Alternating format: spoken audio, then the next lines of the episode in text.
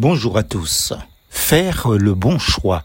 J'ai mis devant toi la vie et la mort, la bénédiction et la malédiction. Choisis la vie afin que tu vives. Deutéronome 30, verset 19. Nous savons que les choix de la majorité des personnes se font en fonction de ce qu'ils se laissent influencer par le milieu qu'ils occupent. Je ne suis pas d'accord avec tout ce qu'on voit et entend dans la vidéo liée à cette méditation sous Facebook, mais elle est très révélateur. Ce professeur ne fait que confirmer ce que la Bible dit depuis des siècles sous un aspect négatif. Les mauvaises compagnies corrompent les bonnes mœurs. 1 Corinthiens 15, verset 33. Ce qui est vrai pour un individu l'est aussi pour un groupe et même d'une nation entière.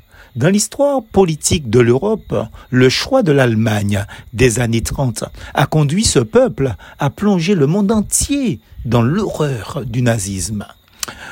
Considérant les décisions prises par leur leader Hitler, Eric Emmanuel Schmitt écrit Un homme est fait de choix et de circonstances.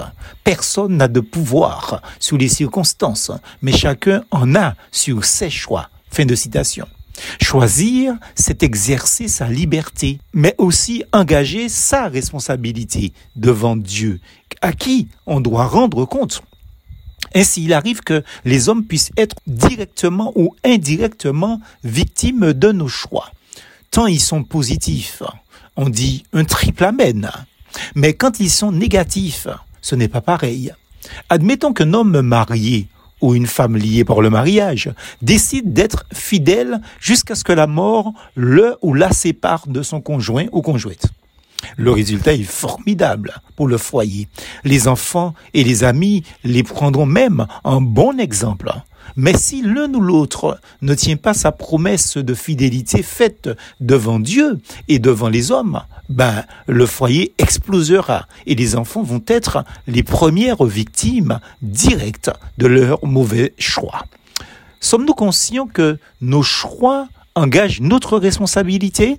En société, des règles sont établies afin que les libertés puissent coexister et ne nuire à personne. La Bible présente le mal comme étant nuisible à l'humanité tout entière et réprouvé par Dieu. C'est pourquoi il est question dans l'Écriture sainte d'aimer son prochain, de faire du bien. La longueur de notre vie ne nous appartient pas et ses circonstances non plus. Mais le choix de comment la vivre nous appartient. Or, la vie est courte, mais très large comme le dit Jim Harrison dans l'histoire de ses trois ouvrages, La route du retour. Une histoire qui parle d'une famille pétrie d'indianisme sous cinq générations. Une fresque effrénée et tendre à la fois, mais qui révèle aussi cette Amérique qui tue. Oh oui, la vie est courte, mais très large, tellement large que chacun de nous peut s'y perdre. Voilà pourquoi Jésus-Christ nous invite à entrer par la porte étroite, car large est la porte, spacieux est le chemin qui mène à la perdition, dit-il, dans Matthieu chapitre 7 au verset 13. L'évangile de Jésus-Christ et de Dieu, Marc chapitre 1 verset 1 et 14, nous appelle à nous appuyer sur le Seigneur Jésus seul pour ne pas nous laisser influencer.